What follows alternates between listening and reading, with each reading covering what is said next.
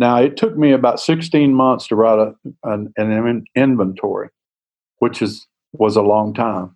And, you know, things were just going to hell in a handbasket everywhere. And I knew that sooner or later I was going to stick that gun in my mouth or I was going to take a drink. And I did not want to do either one, but I knew I was going to do one or the other.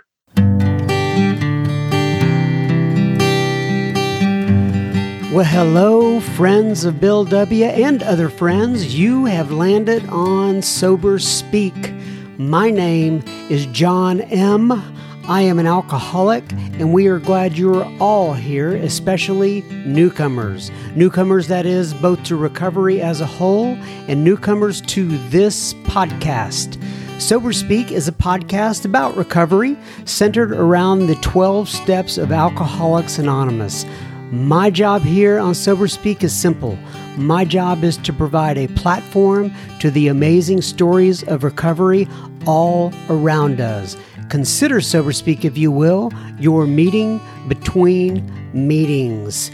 Please remember, we do not speak for AA or any 12 step community. We represent only ourselves. We are here to share our experience, strength, and hope with those who wish to come along for the ride Take what you want and leave the rest at the curb for the trash man to pick up. Howdy, howdy, howdy there, ladies and gents, boys and girls. That was the voice of Bubba that you heard at the beginning of this episode, and you're going to hear so much more from Bubba in just a moment. But first things first. This episode, this particular episode right now, is brought to you by Terry and Todd and Kurt. You know what Terry and Todd and Kurt did? Well, let me fill you in. They went to our website, soberspeak.com. They clicked on the little yellow donate tab and they made a contribution Thank you so much, Terry and Todd and Kurt, for your generosity. This episode is coming right out to Ewan's. I, John M., will be the chairperson for this meeting between meetings, and I am truly honored and privileged to serve all of you listening in. So take a seat, if you will, around this virtual table and let's get started. So I ran across, across, across a quote uh, during some morning meditation this week, and it was from page 89 of the big book, and I wanted to read it from for you guys. Page 89 says, Carry this message to other alcoholics. You can help when no one else can. You can secure their confidence when others fail. Remember, they are very ill. Life will take on new meaning to watch other people recover, to see them help others, to watch loneliness vanish, to see a fellowship grow around you, to have a host of friends. This is an experience you must not miss. Frequent contact with newcomers and we and with each other is the bright spot of our lives. I'll go ahead and read just that last line again. I'd like to read the whole thing, but I'll just read the last line. Frequent contact with newcomers and with and with each other is the bright spot of our lives. Page 89 from the big book. And uh, for whatever reason, that really hit me this week. And just so you know, I I got that meditation from uh, it's a daily meditation email I receive. I know some of you are on it. Just in case you're looking for a daily uh, meditation email, uh, I got it from something called Transitions Daily. And if you want to subscribe, it's it's a free email service. Uh, it's uh, go to dailyaaemails.com and you can sign up there. And while I'm at it, that Transitions Daily site is managed by a friend of mine named Buddy C. And Buddy also has a sober meditations app. I've been using it every night now for at least a month, for at least a month. Uh, Buddy's voice is usually the last thing I hear before I go to sleep. And in this uh, this uh, app is another free resource. It's called the Sober Meditations app. Um, and this is strictly service work for Buddy. Uh, if you sign up for it, there's no gotcha. Like you listen to three and now you pay us eight dollars a month or whatever. There's no gotcha. Uh, I've been, I had been using uh, an in a uh, excuse me uh, um, an app called Insight Timer, and I'm sure several of you, I'm sure a lot of you know about that app out there. I've been using it for several years, but but the the challenge with Insight Timer, for me at least, I always had a hard time finding 12 step based meditations. Buddy's a member of AA. Uh, and he addresses every one of the steps in his meditations and several other topics like letting go, God's will, cravings, and, uh, and all kinds of subjects. Okay. So if you want to download the app, go to the Play Store in Google or the App Store on your ID. What is it called? Isn't that called the App Store when you're on a, an iDevice? Uh, you know what I'm talking about. Uh, for, for anything that is, uh, Mac related or whatever you call that, right? Anyway, you type in the word, sober meditations and you should see an icon with a like a beach and sand and sky image. Uh, and if you have any issues with that feel free to reach out to me. I'm more than happy to help you because i believe this app can really help people. Once again i'm at john j-o-h-n at soberspeak.com if you uh, are having any sort of issues with that. Now on to mr bubba recorded live at the Tri Cities speaker meeting here in North Texas. Um, did anyone just notice how I transitioned from talking about Buddy to Bubba? you can tell we're in the South, and I love it. Anywho, let's talk about Bubba. Uh, Bubba has been sober since March 3rd of 1988.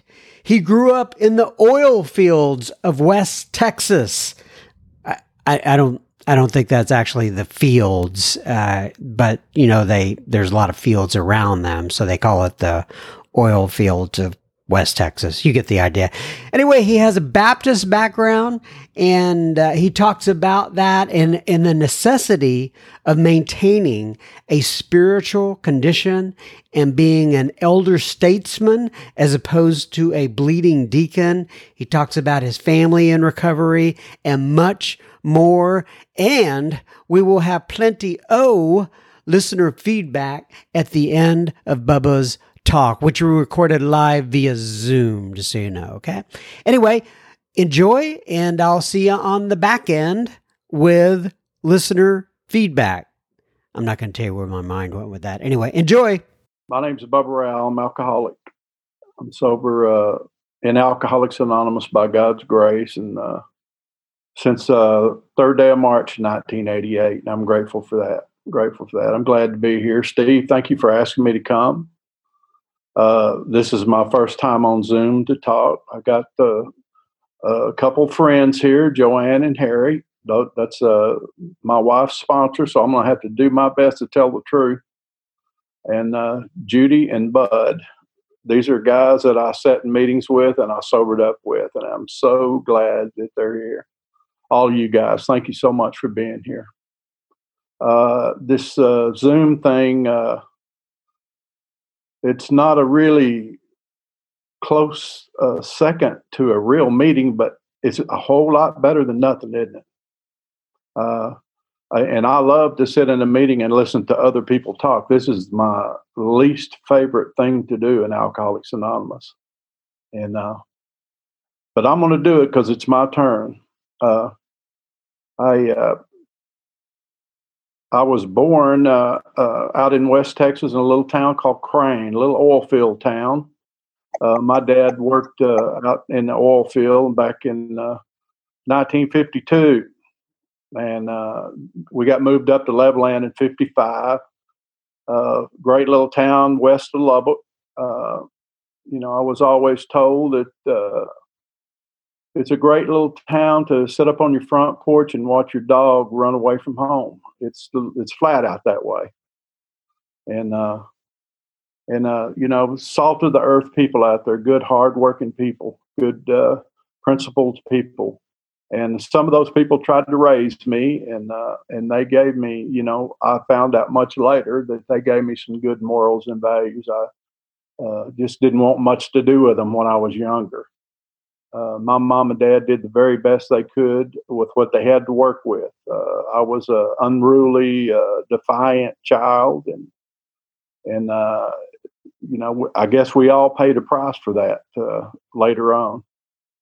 Um, I, uh, I, really didn't play very well with other kids. didn't pay attention very good in class and uh, so I wasn't able to do uh, what they expected me to do, which was my schoolwork.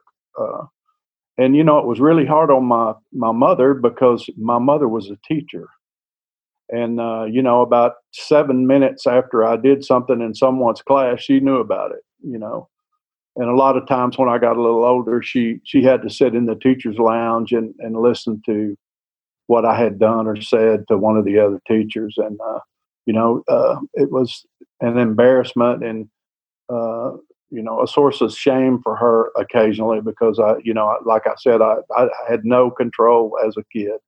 I was just uh, out of control, absolutely, and uh, no boundaries, no respect, uh, and and I grew up into an adult that way. Uh, I started drinking. Uh, I guess I started sipping beers when I was about eight years old. My dad drank. Uh, he was a heavy drinker. Uh, my grandmother drank. My aunts and uncles drank. So it wasn't a big deal at our house. Uh, you know, I'd go get my dad a beer and pop the top on it and, and get the suds off of it. And, and I thought it was god awful until I got enough of it to understand why they were drinking it and uh, from that day forward, it had it has changed my life. Uh, I thought it was the greatest thing in the world, and then I started spending a lot of time and giving a lot of attention to drinking. Uh, alcohol uh, uh, lowered my inhibitions, and there wasn't very many things I wouldn't do. I mean, there wasn't very many things I wouldn't do anyway. But you know, you give me a drink, and uh, I'm I'm off the off the ceiling, off the walls and uh, and I really loved it. Uh, and I, you know, I found some friends like me that loved it too.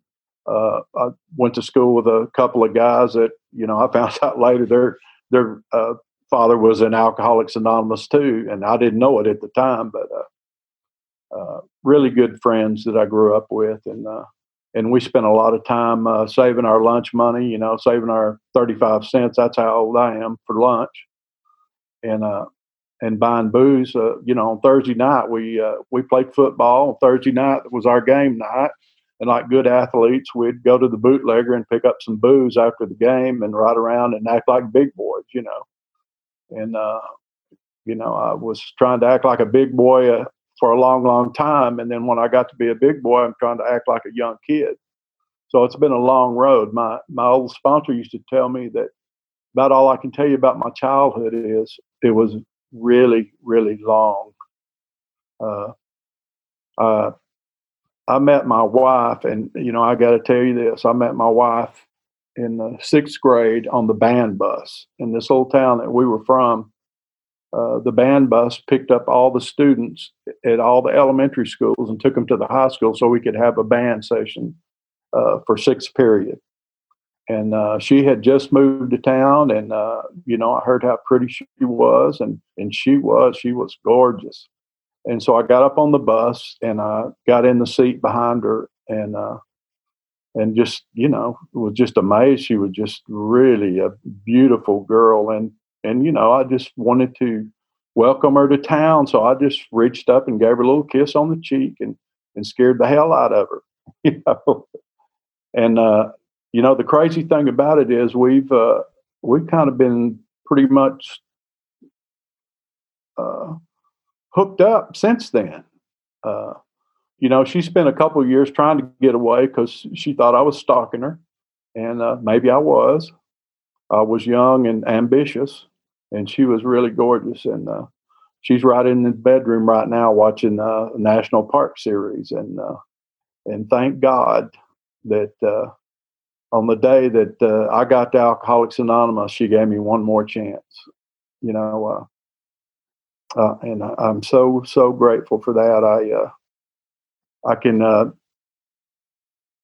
tell you a story about a you know a, a guy that uh, uh, everywhere I went, I was drinking as much as I could, spending all of my earned money on booze, and uh, and then later on, when my wife worked at the bank, I was spending her check on booze.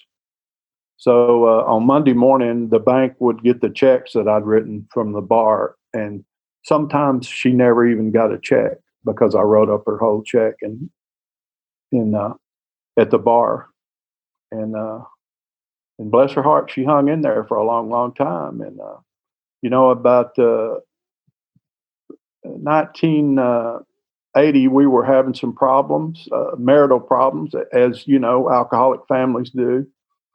And uh, you know, we're having financial problems, legal problems, and relationship problems, and children problems. Our children were getting older. Uh, we'd been married about I don't know, 10 or 12 years.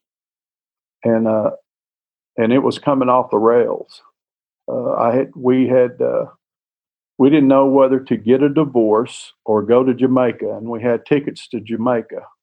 So we went to Jamaica and uh, found some folks just like, just like me, and hung out down there for about a week, and uh, got back to to uh, to work, and uh, and decided I needed to move to Austin from Levelland, this little town. So uh, I packed up everything. Uh, after I got a job, I had gone to school with a guy that's father owned a store down there, and uh, he put me to work, and and I moved to Austin. And you know, I told you I had a problem uh, paying attention. And when I got to Austin, it just got worse and worse and worse. And you know, the thing I really loved about Austin was it was open all night. For days, it was open. Uh, I got in a tremendous amount of trouble down there. I couldn't pay my bills because I'm still drinking like I was earlier, and only it was getting worse. Uh, I'm hanging out with some guys that are have an import export business, and and it's a problem. It's a it's a large problem uh, it got crazy around our house, and we we we knew that it was time to take our children to the airport, put them on a plane, get them out of there, and we sent them back to West Texas to Teresa's mom and dad, and and we loaded the truck late one evening, and we drove out of there because it was time to go.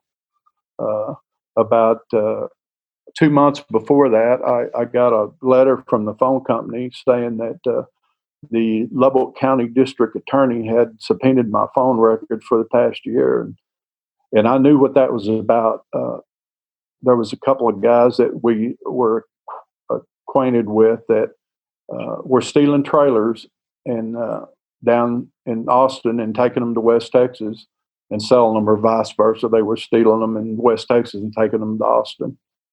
And uh, this one day, they, you know, they'd been up for a while and this one day, this highway patrolman stopped them to see if their trailer was stolen. And he called them in. He went back up and sat in his car, got this guy's driver's license, and put it in the clipboard and called in. And uh, about the same time, the guy that was driving the car got his pistol out from under the seat and walked up there and shot the highway patrolman in the head and killed him. And that's what started all of this in motion. But actually what started it in motion was my drinking years before but and now it was a uh, it was dire. It was uh, imperative that uh, i get out. And uh, so i went back up to uh, to west texas and uh, one of the guys that I'd gone to school with, father owned a store, and he put me to work.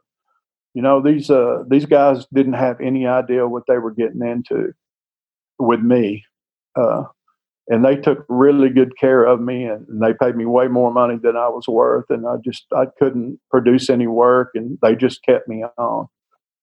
And uh, great people, uh, you know, some of the these guys treated me like their family, and uh, and I'll always remember that. I'm, and I'm still close to their son. He's my age today, and all of his family.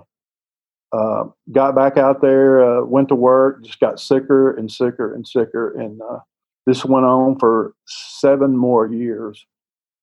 And uh, and and one day, my wife got a call from uh, the school principal and uh, the counselor had uh, called him and said, "Hey, uh, there's some problem. Uh, there's a problem over at their house, and I don't know what it is, but uh, their children are uh, suicidal, and and you need to call her and tell her to get them out of the house today." And so he did. You know, this was a guy that I had in the fifth grade that was our our teacher in the fifth grade, and he was a principal at the, my children's school now. And he knew me all of my life. And he called Teresa and told her, you know, listen, you got to get your children out of the house. Uh, they're they're suicidal. And my wife, we hear a lot around Alcoholics Anonymous, uh, had a moment of clarity. And she went home and she packed their clothes, and she went by school and picked them up and uh, and I don't know how it happened, but for some reason I knew I was in trouble. So I went by the school to try to see if I could talk to her. She wouldn't even roll the window down. She uh, picked up the kids and left town and ended up about 70 miles from Levelland at her folks' house. And uh, and that's what started us on our journey. And uh, and I'm always uh, always want to be grateful for her having the courage to pick those kids up and leave me that day. She left me that day, and uh, and you know what I know now is it saved my life. Getting getting away from me saved their life, and it also saved my life later on. Uh, you know, I had to sit in that house uh, all that day, and and I had to do what I know now was take some inventory and I wasn't coming out good on that. I, I couldn't make it look any different than it really was. I had abused them for years and years, and they just couldn't take it anymore. Thank God they couldn't take it anymore. And someone called uh, the principal, and uh, and so Teresa's in Seminole, and uh, and I'm in the house all day, uh, and you know the things that I'd been doing, I'd been thinking about sticking a pistol in my mouth for years because I couldn't make sense of, of why I was doing what I was doing. They certainly didn't deserve what I was doing to them, and uh, and I was going to try to put that gun in my mouth and and stop all the insanity. And uh, I finally got up enough nerve to go talk to a friend of mine, and uh, and I told him, uh, you know, I went out to the liquor store that was owned by the county judge, and I knew him real well. And I wrote a hot check out there, and I bought some liquor and a six pack of Bud Tall Boys. Going to try to drink enough, quick enough to put that gun in my mouth and stop it. And uh, and you know, uh, have had a different speaker tonight. Uh, thank God I uh, I was too weak and cowardly to do that. And I ended up at my folks' house, and I had to go in the house and I had to tell them the hardest thing I've ever had to do in my whole life. Had to go in the house and tell them something was wrong with me. And it was not a surprise to them. They knew something was wrong with me. I told them Teresa and the kids left me. They said, Well, we certainly understand that. Uh, you've been abusing them for years and years. You're hard on people that are closest to you. And so uh, my uh, my sister is a, uh, a, trauma supervisor, or she was. She'd retired the last couple of years over at a Cook Children's Hospital, and and uh, they called her because they didn't know what to do with me, and that you know, frankly, didn't want anything to do with me, and I don't blame them, not at all. And uh, they called my sister, and my sister said, uh, "Listen, keep him there, and let me uh, see if I can call some people at St. Mary's Hospital in Lubbock." And that's what she did. She called some people she knew, some nurses there, and uh, they got me uh, an assessment over there. And he told asked my folks if they'd drive me to Lubbock. And you know, it's a 11 o'clock at night and they took me to Lubbock, took me down in the basement. She told me there'd be a guy there waiting to talk to me. I went into the hospital, went downstairs, and, and I talked to this guy, and, and he sat me down and he said, uh, Do you drink? And I'm drunk as a skunk when I'm talking to him. I said, Yeah, I drink every chance I get. He said, Do you take drugs? I said, Every chance I get. And uh, he said, "Well, you might be an alcoholic," and I and I I didn't know what that meant, not at all. Um, and he said, uh, and I said, "Well, what can I do about it?" He says, uh, "You can. Uh, it might be that you can live a, a reasonably happy in a sober life in Alcoholics Anonymous. That's a sober member of Alcoholics Anonymous."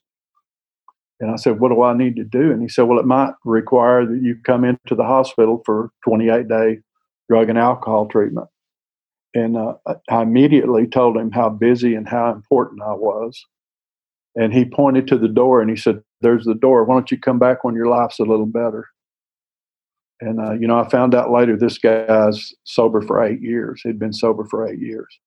That's the first time someone in Alcoholics Anonymous told me the truth. He said, Hit the door and come back when it gets a little better.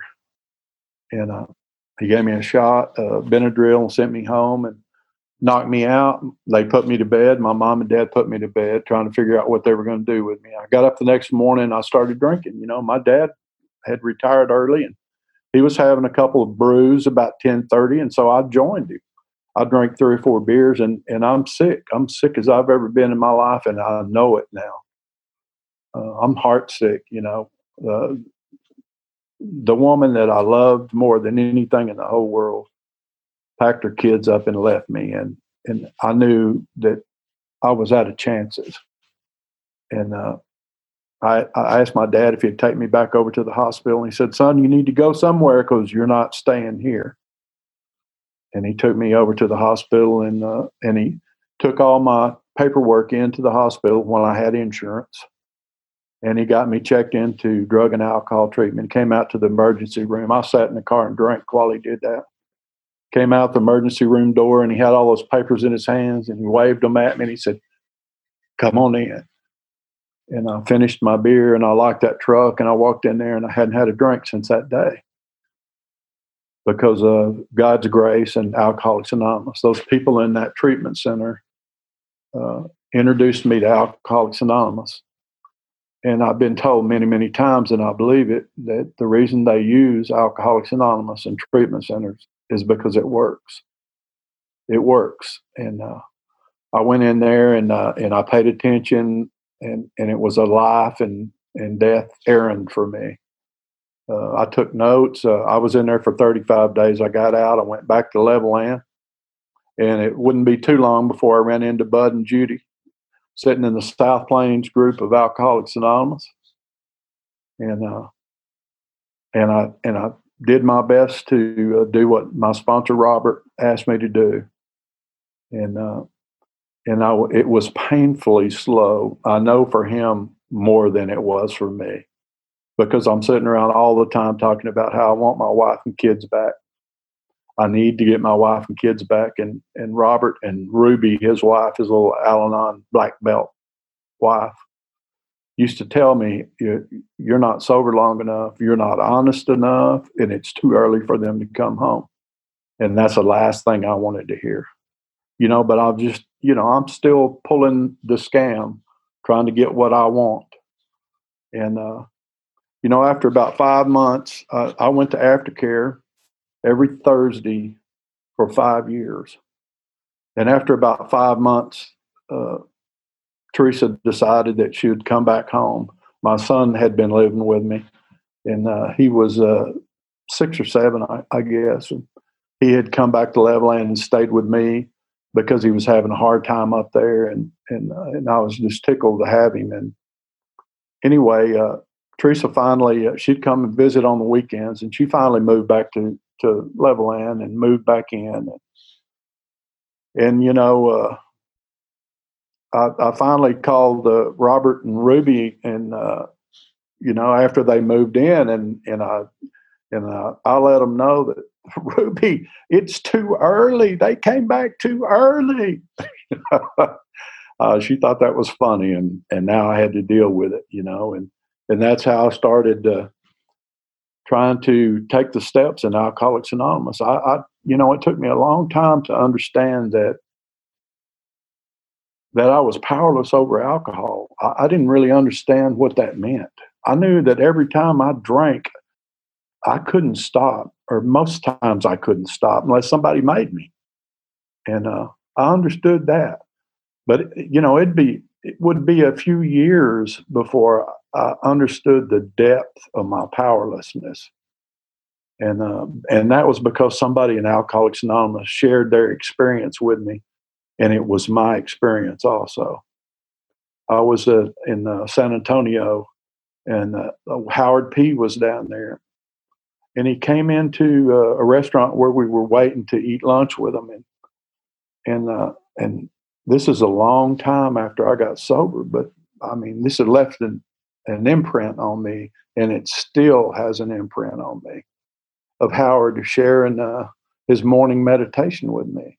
He was talking about the doctor's opinion, how it talks about in there uh, uh, that uh, people drink essentially because they like the effects produced by alcohol. And while they admit it's injurious uh, they cannot, after a time, differentiate the truth from the false. And he said, "What's that mean to you, Bubba?" And I told him, I said, "Well, I, it, I don't think I know what's real, Howard." And he said, "How about this? You start drinking for effect, right?" I said, "Yes, sir." And I keep drinking for effect. He said, "But after a while, you still think you're drinking for effect, and you're drinking to overcome a powerful craving you'll never, ever be able to overcome. And he hit me like a ton of bricks. I never registered that before. And I'm I always be grateful for that. Uh, I like uh, what Steve uh, says about uh, the doctor's opinion about the the allergy. His theory about the allergy interests us. Uh, it explains many things for which I cannot otherwise account. Man, does it. How I could keep doing those things over and over and over for days and days. Uh, uh, you know, against my will, but I kept doing them anyway. Uh, you know, uh, uh, coming to believe that uh, that a power greater than myself could restore me to sanity I didn't have a problem with the sanity part, but I had a little problem with uh, a power greater than myself. I'd always been spiritually curious, but I thought it was like some kind of mystical thing. Uh, and this, uh, the introduction to uh, the spirituality of the program of Alcoholics Anonymous to me w- seemed uh, inadequate. Absolutely, I was just reading that in the book earlier that it, it did seem inadequate but I, I didn't get the grasp of it. And uh, I, I, like in uh, We Agnostics where he tells us three or four times the way Bill writes, uh, he repeats himself so everyone will have a chance to understand what he's saying. And he says, Do not be concerted. Choose your own conception of God. That, that was foreign to me because, uh, you know, that little Baptist church I was raised in, we didn't have our conception. We had their conception and and we would accept it. That's what i heard. I don't know if that's what they said but that's certainly what i heard. And and i didn't get it you know? Uh, and and it was important for me to turn my will and my life over to the care of god as i understand him and god as i understood him was the good people in alcoholics anonymous good, orderly direction group of drunks. I could understand that. And I could see these people, I could see their lives changing. And, uh, you know, it didn't seem like my life was changing that much, but I could see these guys changing. There was a couple of people in Alcoholics Anonymous when I got there, and I used to work. A friend of mine owned a bar. How about that? And I, I worked for him, so I could drink cheap. It wasn't free, but it was cheap. And uh, there was two customers that we had in there, Rayoma and Danny. And I knew these guys, and in my estimation, they were terrible, terrible drunks. And I'd serve them whiskey with their head on the bar, asking for one more drink. And I looked down on them. And when I got to Alcoholics Anonymous in, in that little bitty town in Levelland, Texas, there they were, both of them, sober in Alcoholics Anonymous, sticking their hand out to me. And uh, they've been helping me ever since. And uh, and and there's the proof that I need. I need to see. Uh, I need to see. I need visual proof. You know. And there were Danny and uh, and Rayoma, and they were both sober, and and I'm so grateful for that. And uh, a lot of those old timers in that meeting, you know, I'd grown up with their children. Robert, uh, you know, I knew both of his children, and uh, and all I ever heard about Robert was that he was out running again. And Robert agreed to sponsor me, and uh, I went to Robert one time. He had uh, we'd done a little business transaction, and I hadn't paid him on time. You know, the way I do. And uh, he wanted to know when I was going to pay him. I said, "Well, you know, Robert, I had the money a couple times, but and I don't know why I didn't pay." And he jumped up out of his chair and slammed his hand on his desk and looked me in the eye. Because I told him I didn't want to lose all those things that he said he lost. And he, he slammed his hand on that desk and he looked at me and he said, I didn't want to lose them either, but it was necessary. And, you know, it went right over my head. Necessary. Wow. And, you know, I would come to believe that those things that I lost shortly after that little talk, it was necessary for me to lose them. I had a uh, had not made a payment on my house in about seven or eight months. And the guy that I was working for was on the board of directors of that bank when they took our house. And he did not want to do that, but he knew it was necessary. Uh, I had a, a, an old crew cab pickup. It was about a, I don't know, four thousand dollar truck, and I had about eighteen thousand dollars in it. And I would not let go of it. And so the bank traded me some equipment for my truck. They said, listen, we're going to, we can get both of them. But if you'll let us have the truck, we'll sell it and you can keep your equipment. They, you know, they made great deals with me. And, uh, and so, yeah, I lost some of those things and I learned to do without them. Somebody loaned me a car and then somebody sold me a car on credit. And, you know, they didn't know me very well, but they did. And, uh, and I'll always be grateful for that. I there's a little conference out and there was out in Levelland, and it was on Mother's Day every year. And uh, the guys that I sobered up with uh, told me to get get involved and stay involved, and uh, and that's what I did in that little conference. And uh,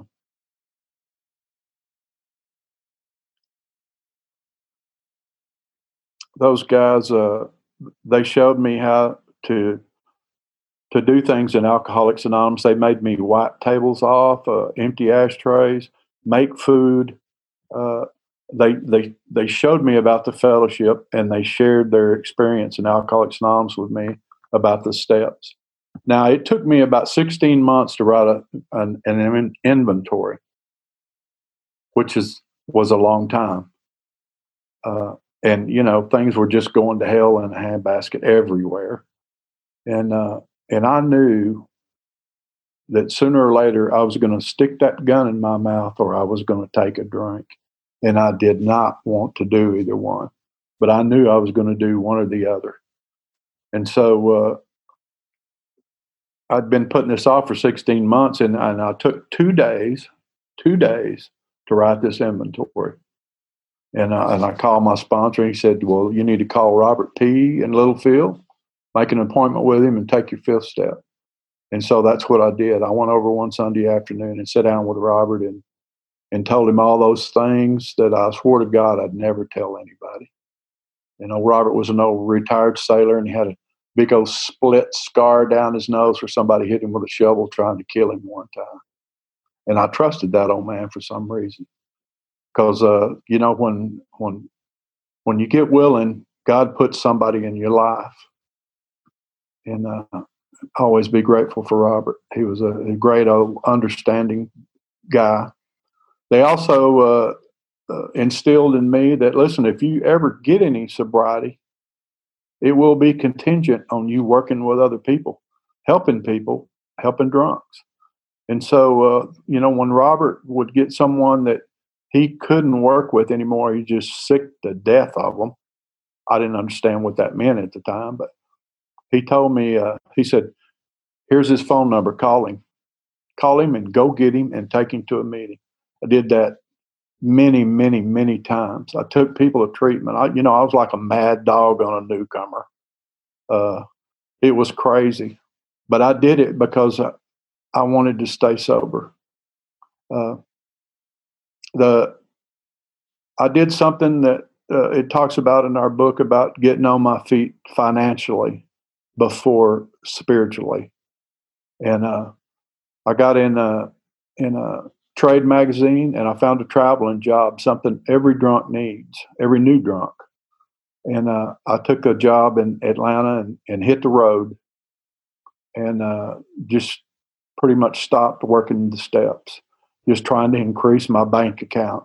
Trying, you know, because I'm I'm guilty for all the things I never gave my family, and now I want to give them. But eh, I'm not taking any direction, and, and I'm out on the road, and I did that for five years excuse me. And thank God that uh, those old timers uh, told me to get some phone numbers, get hooked up in here, find out all you can about Alcoholics Anonymous, and call these guys when you get up in their part of the country. And that's exactly what I did. We worked in 30 different states, and that's exactly what I did. I, I went to meetings on the road in 28 of those 30 states and I met some great people, and they helped me immensely. And uh, they shared their experience with me. And uh, after five years, I got off the road. I moved to Dallas. That's how I got to Dallas. Uh, uh our kids were uh, old enough to start doing the things that we'd been doing, and uh, you know, I I got to see my children. God bless them. play me and their mother just like I played my mother and father. And uh, and one quick story: uh, I was in uh, Lake Murray uh, four or five years ago, and I heard old Iron Mike talking about all the trouble he caused between his mother and his father, and it hit me that I I needed to go talk to my mother about the very same thing. These things come to me uh, at, different times and they're just clear as a bell. And so I went and talked to my mother about the, the problems I caused her and my dad. Uh, you know, the big deal at our house when I was growing up was getting a haircut. I, am not getting a haircut. Don't like authority. Uh, took a trip to California one time because I didn't want to follow the rules anymore. I was 14 years old. Ended up in L.A. with a couple of friends, and anyway, I, I knew I had to go back and talk to my mother, and I, and I mentioned that to her that this guy had talked about the trouble between his mother and his father, and she looked at me and smiled and said, "I know exactly what you're talking about, son." and so I got to make amends for that. And uh, you know, my my pop died in 2006, and uh, I was telling my sponsor the other day, I wish I I wish I'd have been better prepared I should have been better prepared to uh, be a friend to my father than trying to be a son. Because you know he didn't he didn't care about me being a, a good son or any of that. He just wanted me to be happy, and uh, and he knew I wasn't happy. He knew I was having a lot of problems, but uh, he uh, he uh, had cirrhosis of the liver and uh, a couple of other things and uh, you know, I got to go over and spend the last couple of days of his life with him, and I was in the room with him when he took his last breath, and uh, you know, there was something uh, really, uh, you know, it scared me to death to be in the room with him when he was dying. But uh, I sat in his wheelchair and I woke him up about every 45 minutes because uh, there was so much acid in his system, he'd just lock him up and he'd have to have a drink of water set up just for a minute and then he'd go back to sleep. And, and I'm so grateful I got to spend the time with him right before he passed. Uh, I wouldn't have missed that for anything. You know, I'm grateful for that. The sixth and seventh step, Jim Williams always said uh, it was only about that big in the book and it couldn't have been that important. So I skipped it. And that's kind of what I did. First time around, I, I skipped it. And, uh, you know, I still got all the character defects I had when I came in here. They're just not as glaring. And by God's grace, I hadn't had a drink. And I'm so grateful for that. Uh, it took me a, a, good long time to make a proper eight step list and uh, to make some amends. After I got back off the road to try to clean all of my wreckage of my past up, and uh, and to promptly admit when I'm wrong. One of my buddies tells me uh, on a regular occasion that promptly, we only get one shot at promptly. And, uh, and I need to remember that. And when I'm wrong, I need to promptly admit it. It doesn't say if I'm wrong, it says when. And uh, I, do my best to uh, say my prayers every morning. I uh, ask God to guide and direct my my life for the next 24 hours and say those prayers and ask Him to discipline me in this simple way. And I try to give Him all the praise. And I turn my will and my life over to the care of God as I understand Him or don't understand Him. And some days I just don't want to do that. And I have a difficult day until I go back and clean that up and uh, try to do my best to surrender. Relieve me of the bondage of self. You know, uh, self is my problem. It's still my problem. And uh, ask Him to uh, to have all of me, good and bad, and to take away the things that stand in the way of my usefulness to He and my fellows. To grant me strength as I go out to do His bidding uh, I do my very best to stay in, in touch with a lot of drunks. People call me, uh, sometimes people I hadn't heard from in, in quite a long time. And uh, it's, it's so wonderful to get a call from somebody you hadn't heard from in a good while. And uh, I, I, try to do my best to call people and uh, and let them know I'm thinking of them and if there's anything I can do for them, especially in these times. Uh, I want to I want to talk about one more thing, and then I'm not going to talk about it anymore. And uh, that was uh, a couple of years ago. I I uh, uh, was not continuing to take personal inventory, and uh, and I got into a trap that I've heard a few people talk about, and and it's a trap I got into and didn't even know I was in it. Uh, and it was my ego and and myself. And uh, you know, at our group, uh, uh, uh a lot of the old timers had died or gone to other places or couldn't go to meetings anymore. And and I got to thinking that I knew something dangerous for a drunk like me. And uh, and I took my group conscience hostage that's exactly what happened. I stepped on the toes of my fellows and they retaliated. And, uh, and it took me a while to stop doing that. I admitted it to my sponsor. I admitted my wrongs to the group. I made amends the best way I could and stopped doing that. Uh, that's an illness I don't ever want to get again. And all I have to do is continue to practice these principles in all my affairs. And uh, and let somebody else do that because I, I, I don't have anything that they don't have. Absolutely. And I don't need to be acting like I do.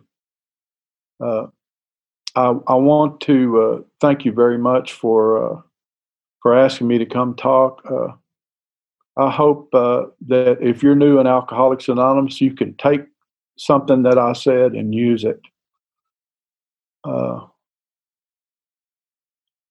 Alcoholics Anonymous is the best thing that's ever happened to me, and it's because they introduced me to a power greater than myself and a way of living that uh, that I don't have to drink anymore, and uh, and I'll always be grateful for that. Uh, my family is back together.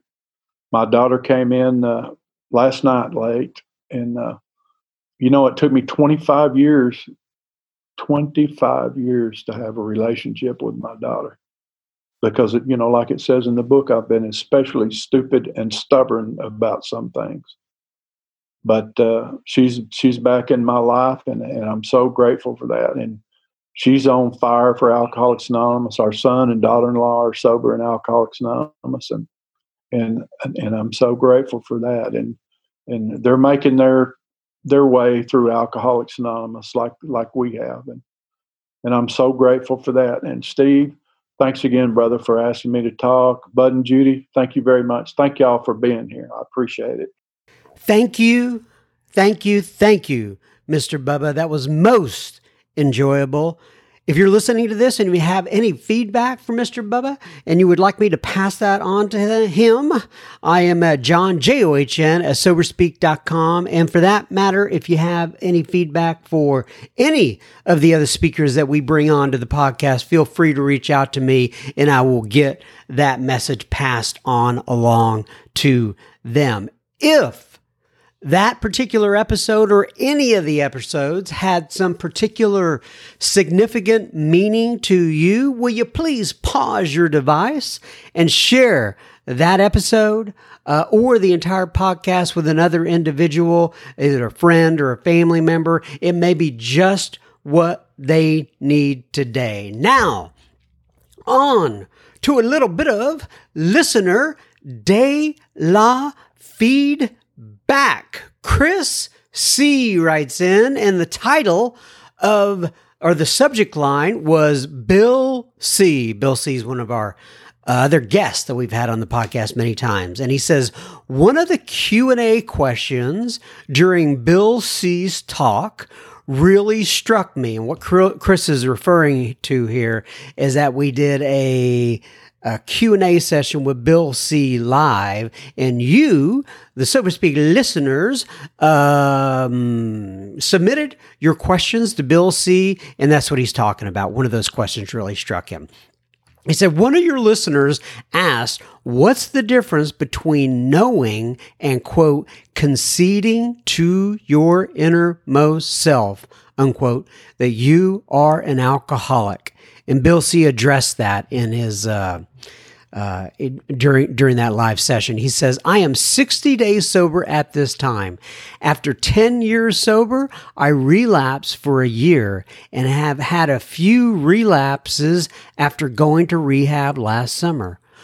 What has struck me this time is the realization that if I drink or use, this time it won't, in big capital letters, be different than it has been. The delusion that it will must be smashed, as our literature tells us. I struggled with this over the last nine months. I have tried on three separate occasions to quote, party this weekend, unquote. Man, I get that, Chris. And go reestablish on Monday. Not only, and I know this. Oh, do I know this so well, Chris? Not only does that never happen, but the emotional and physical collapse that precedes reestablishing is simply no longer worth it.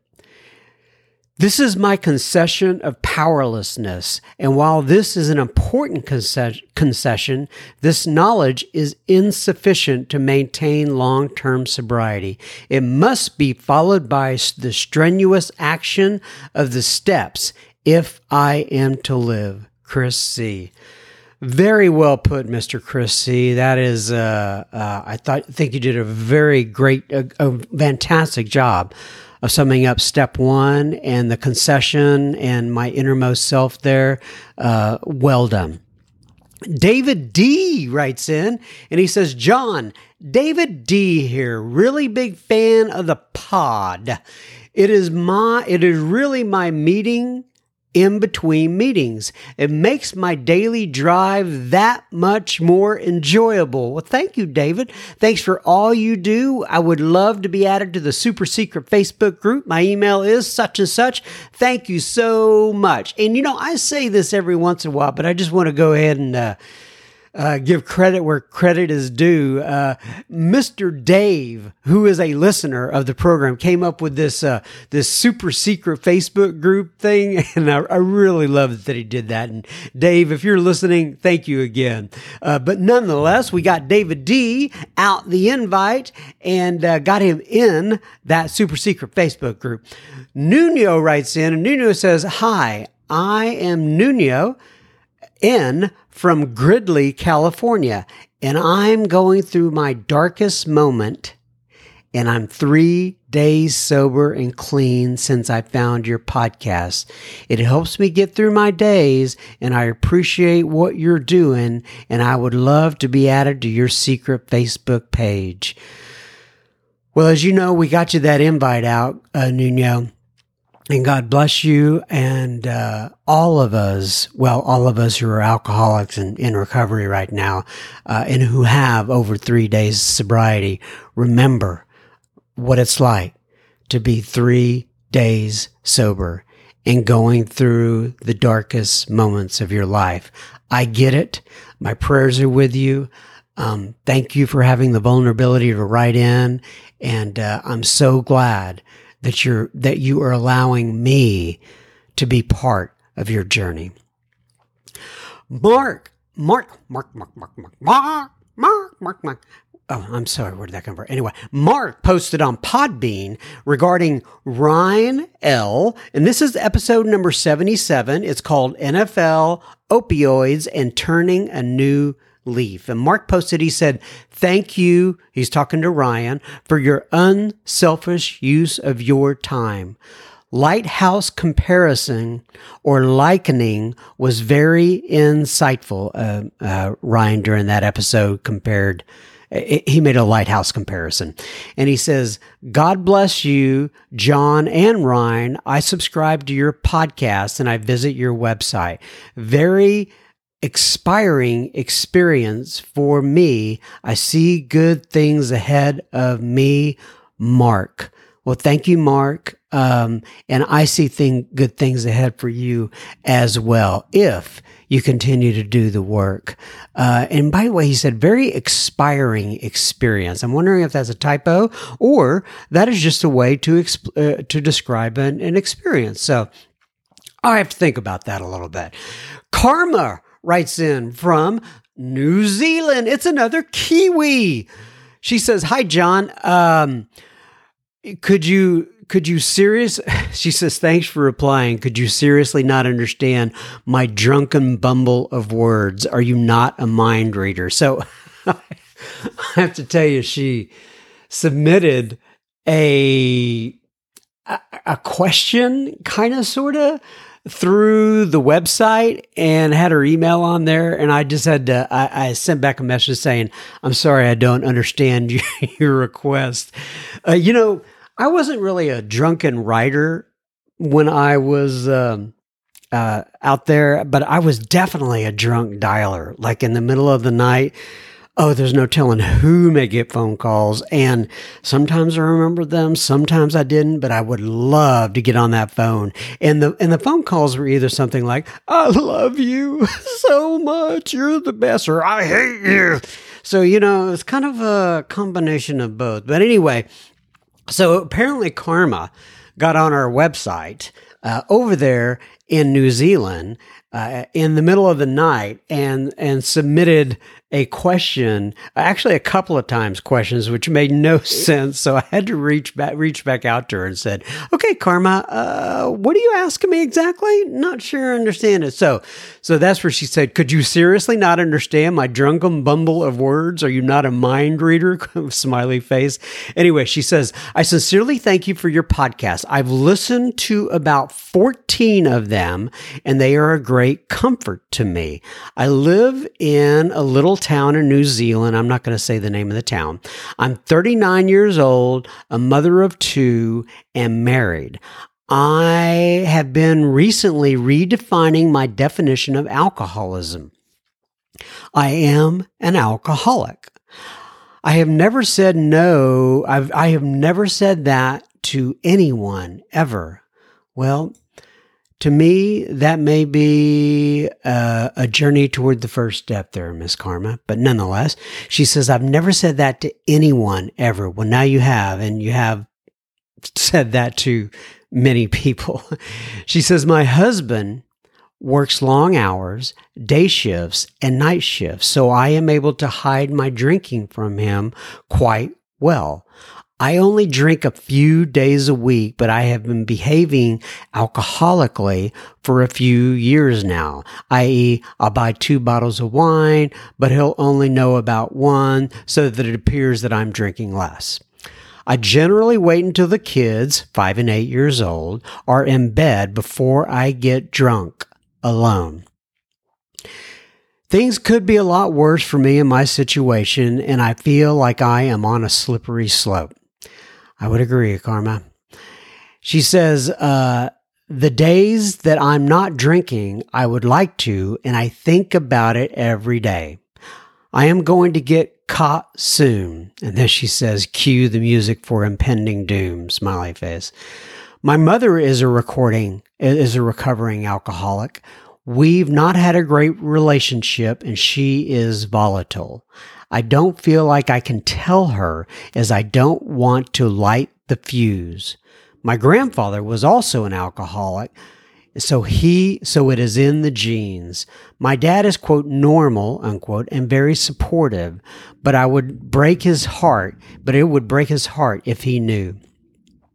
I really appreciated Dr. Eric's interview, and she's talking about an interview that I did with uh, the episode was called uh, um, doctor alcoholic candy addict. All right. So it's it's one out of probably around episode 20 or so. It's, you know, back in the beginning. She said, I appreciated Dr. Eric's interview and the information he passed on about dopamine.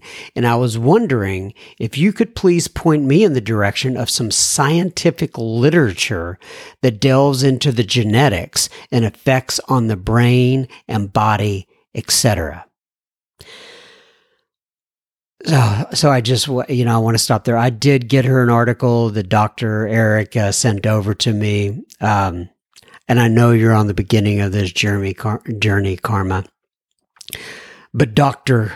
Eric and I both agreed. Uh, you could look up all the information that you want. And, uh, uh and I, am not knocking that, uh, but I will tell you that in the book it says self knowledge avails us nothing. Um, and, you know, mm. so anyway, I sent you that, that article. I do, I am hoping that you make it into a meeting someday here though. Uh, my mother has bad nerve damage that I'd like to understand better. Also, I'm helping, I'm hoping that if I understand myself better, it will help to lessen the guilt over my behavior. Uh, she says, I'm under no delusion that I will be able to cure myself this way, but I feel like I need to start doing something. She says, blank, the small town that she lives in is a small town, and I'm not ready to quote, come out, unquote, or go to a meeting. I definitely need to stop drinking, probably forever. I have no friends that are sober, and I will really miss the ones that I do have. Then she switched, switches to the subject of God. God, I was raised Without religion and the word God makes me very uncomfortable. I feel that there is a higher power, but I have a real issue with organized religion telling me what I should believe or do. I would say that you could get in line with most of the rest of us in Alcoholics Anonymous.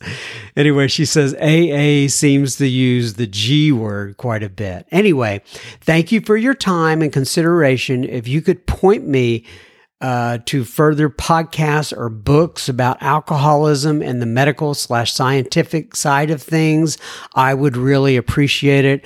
I better send this now before I lose my nerve kind regards, Karma. Well, you know, I- am so glad that you sent that, Karma. And uh, I appreciate your vulnerability. And uh, a- as you know, I got you, like I said, that that information from uh, Eric that you can read up on. And uh, I also get, uh, offered to get you in touch with another uh, woman in the program, if need be uh, for when you need that for when you need it and when you get there. But uh, uh, God bless you. Thank you for writing in. Thank all of you for writing in. This is another episode of Sober Speak in the Books. Love you guys. Keep coming back. It works. If you work it, we will most likely see you next week. See you on the other side.